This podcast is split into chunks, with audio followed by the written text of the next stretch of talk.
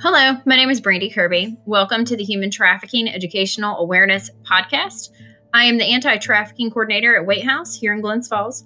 All podcasts contain sensitive content. Listener discretion is advised.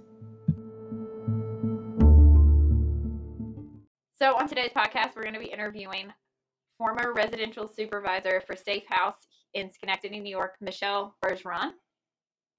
So, Michelle, thank you so much for agreeing to, to come on the podcast and be interviewed.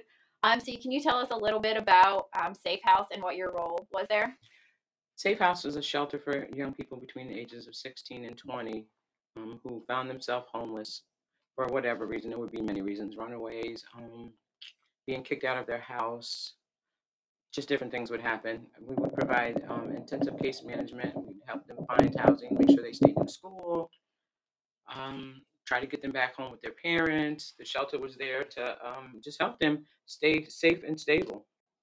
So, Michelle, um, out of the youth that you saw over the years that that came into the shelter, um, what do you think is the most prominent reason that that youth are trafficked and wind up um, in a place like Safe House?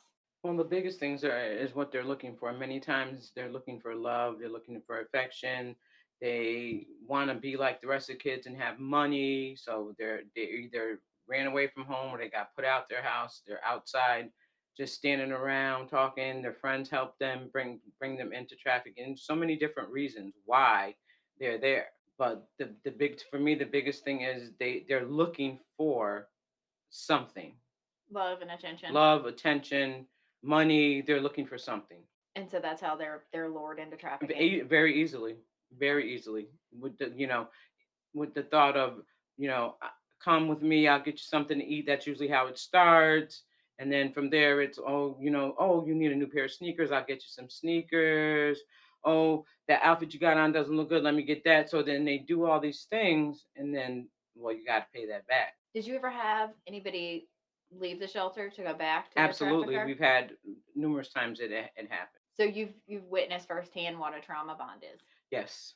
Yes. And as sad as it is, there's really nothing that trauma bond is there. And you, you, you know, it's it's work. And if you don't have the right amount of staff, you don't have to them that's love. That's love. They love me. And I, I've heard them say that. They wouldn't hurt me. They love me. And and that's see, and that's a fine line you have to work because you can't as much as the biggest thing is to, to let them know the trafficker is the bad guy. This is somebody they love and care for. But yet they they left the trafficker and came to you seeking shelter and a safe place because something happened exactly. where they felt that trust was broken and they they came. Somebody somewhere seen them or said you know maybe you can come over here to safe house. Safe house will help you. And they do they come they're grateful while they're there. Many times they're very grateful but that trauma bond is so strong the right the right people in the right spot is really hard to do and so it's easier for them to go back out to what they know. As uncomfortable as it is, they're going back to what they know. That that lifestyle is what they, they that love,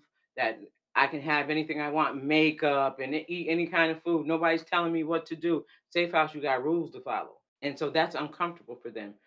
Being trafficked and being out there doing what they're doing, that's a lifestyle that they got accustomed to. Yes. To, so it's hard to break that cycle. Yes. And you said that um, some people that came to to Safe House to seek um, other trafficked youth into the shelter. Into the shelter to try to to have them come back out into trafficking. It that happened more on more than one occasion where a young lady and we had to really get serious about vetting the the clients coming in because they would come and we'd hear from the other kids that oh so and so's here because so and so's trafficker sent them in to get them out.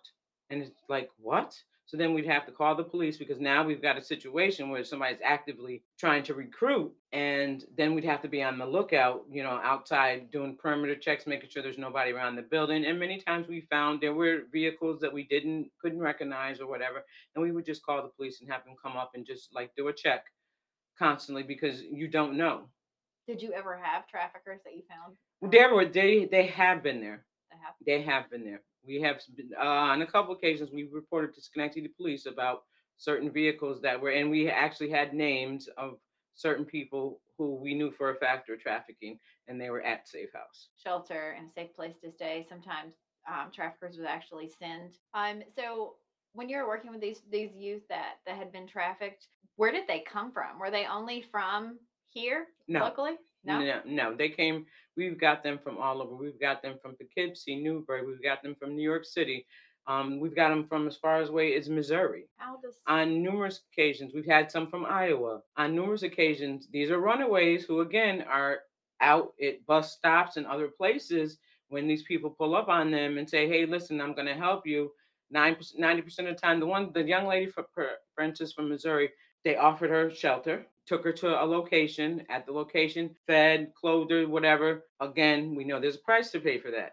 You had to pay for all that. So she had to do whatever it took.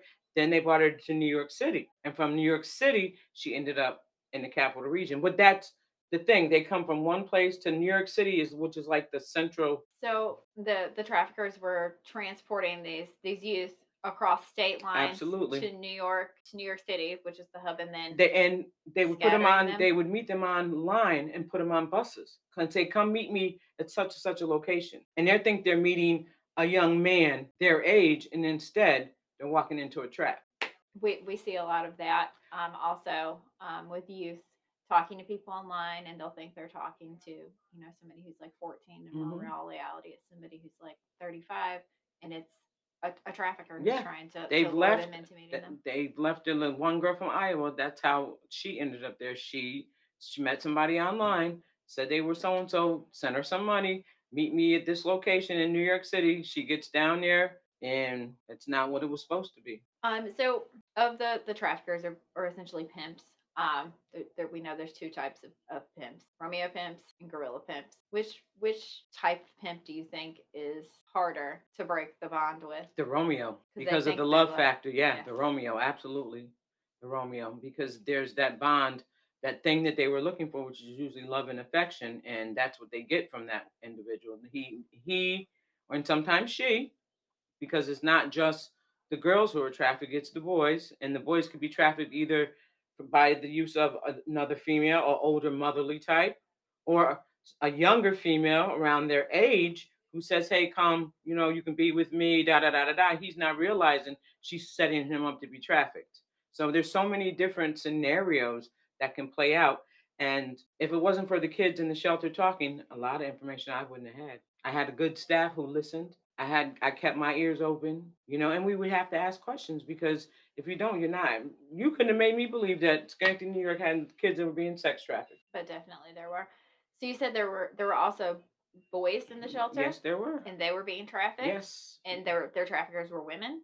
Some were women. Some were women. They were. I, they call them like the bottom. I don't want to use the word that they use, but there's The another. girl. yeah. yeah. That's how they would get the boys. Is usually using the bottom girl to get come get the boy because the boy is gonna if he sees a a girl and you know little girls who are already out here being trafficked they're a whole different breed and these young men they don't know they're young they're vulnerable they don't know any different so the little girl will talk to them you know come on i got you know you can hang with me we'll get some drinks drugs that's another huge thing So drugs is a huge part of trafficking. drugs is a very huge part of trafficking. Um, that's one of the ways that the kids are lured in is through drugs, and then they get them dependent upon the drug. And in order to get more, there's certain things that they would have to do. And if you bring, if the child comes into the shelter and they're not using the drug, of course they're going to have withdrawal. So the first thing that's on their mind is how do I make money to mm-hmm. get the drug. So they put themselves back in danger by going back out on the streets, either to pimp themselves, their own selves out, or at risk of being picked up by the traffickers again. Or being trafficked by another trafficker. By another trafficker, it could be anyone because there's so many, you know, you we don't even know. No, I don't think anybody really knows the real count. And because they're not always uh, men, they're women. Sometimes you don't even know what to look for. Um. So you said that you you guys virtually pretty much had to cut off their access to to social media, but not completely off the internet, but social media at the shelter. Yes, at nighttime we took their phones because we found that there would be people from the outside, traffickers trying to contact them on their phones to either call them or to um text them and get them to come out. You know, come on out. You know, it's late at night because it's dark. You know, of course, if the kid wants to leave, you can leave. But And they weren't allowed on Facebook at all. no, So Facebook is used by traffickers. yeah, it was then. I'm not sure about today. I know then the Facebook Messenger is how they would contact the kids. A lot of the kids had Facebook, and that's how they kept in contact with them is through Facebook Messenger. So Backpage has been shut down. It's Yeah. no longer a thing. But when you worked for It was huge. There were quite a few of the young people who had been trafficked that were at Safe House who had been on Backpage, and we eventually did find that out. Listening again, listening to conversations, we were able to go on there and actually see some of our kids, and that was very disheartening. Um, again, reports to the police. We did everything we could to um, ensure that they knew that this was was occurring, because that was at a time when I don't think a lot of people even believed sex trafficking was a thing. You're talking 2014, 15, 16. I don't think people even knew. I mean, I don't even think I knew about it until probably like 2016, 17, somewhere around that that area. But it, it's real and it was happening and it was scary. The scary part was when they would show up in vehicles and we didn't know if they had weapons. We didn't know what they had, and you have to lock the doors, close the window, blind, you know, because you're you don't you're afraid to put anybody at risk. Not just the the child that they had trafficked, but your staff and the other kids in the shelter. So it was it was definitely something to to to deal with. All right.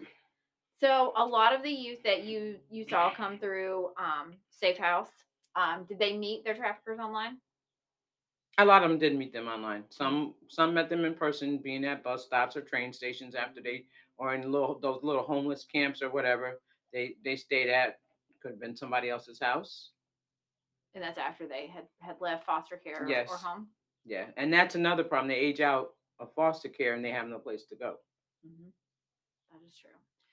Um, so what do you think are some services that um, the trafficked youth need coming from the trafficking world back into normal society or even going into a, a homeless youth shelter and then trying to transition back into society? It would just be the regular things: behavioral health, physical health, um, life skills, um, Seeing a doctor. seeing definitely seeing a doctor because a lot of them may have STIs and also and they've never had any medical care. So I mean their normal their normal life is not what a normal 15 or 16 year old would be going to school, coming home doing chores, um, your mom and dad taking you to the doctors, making sure you've been to the dentist, um, making sure you're learning how to sit at the table. They don't have that. So just the normal skills that people have to just live in society today, these kids have to be reintegrated into society because their lifestyle has been one of possibly alcohol, drugs, sex, sleeping during the daytime, getting up and going to work at night, or however it, it's working for them. And they've lost the sense of what their child, what being a child is. Like yeah. And essentially they've lost a sense of what being normal is Being as normal. a child. Mhm. And so they have to learn how to be a child again. Absolutely. Um, so once they're they're in the shelter, um, is it traumatic? Do you think for them? Is so behavioral health would be uh behavioral health being put in place is good for them so they have someone to talk to because it is traumatic. Do you think it's traumatic for them to learn how to be a child It's again? traumatic for them to relive what they just went through up until the time they walked in that door. And even that's, uh, again, a traumatic experience coming into a place like a shelter with a whole bunch of kids that you don't know. Absolutely, that's that's traumatic. But I think the behavior health needs to be in place for the things that brought them to trafficking. The uh, maybe abuse at home, the drug abuse at home, the not having a, a dad or not having a mom or being bullied, whatever put them in that situation so that they were vulnerable to trafficking, those are the things that they need the behavior health for. so those issues still need to be addressed. Absolutely. with so Absolutely. Because if not, they're going to go right back to the same thing. because to them that's their sense of normal. That's their normal, that's their comfort zone. So thank you so much, Michelle, for agreeing to come on and speak with us today. I really appreciate it. You're welcome. Welcome.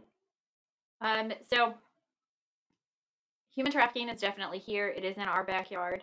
Um, and if you or someone you know uh, might be at risk of trafficking or you suspect trafficking, please call the National Human Trafficking Hotline at 1 888 373 7888.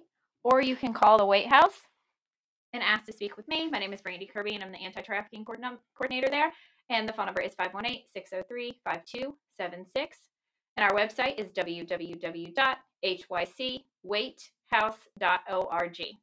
Thank you for listening.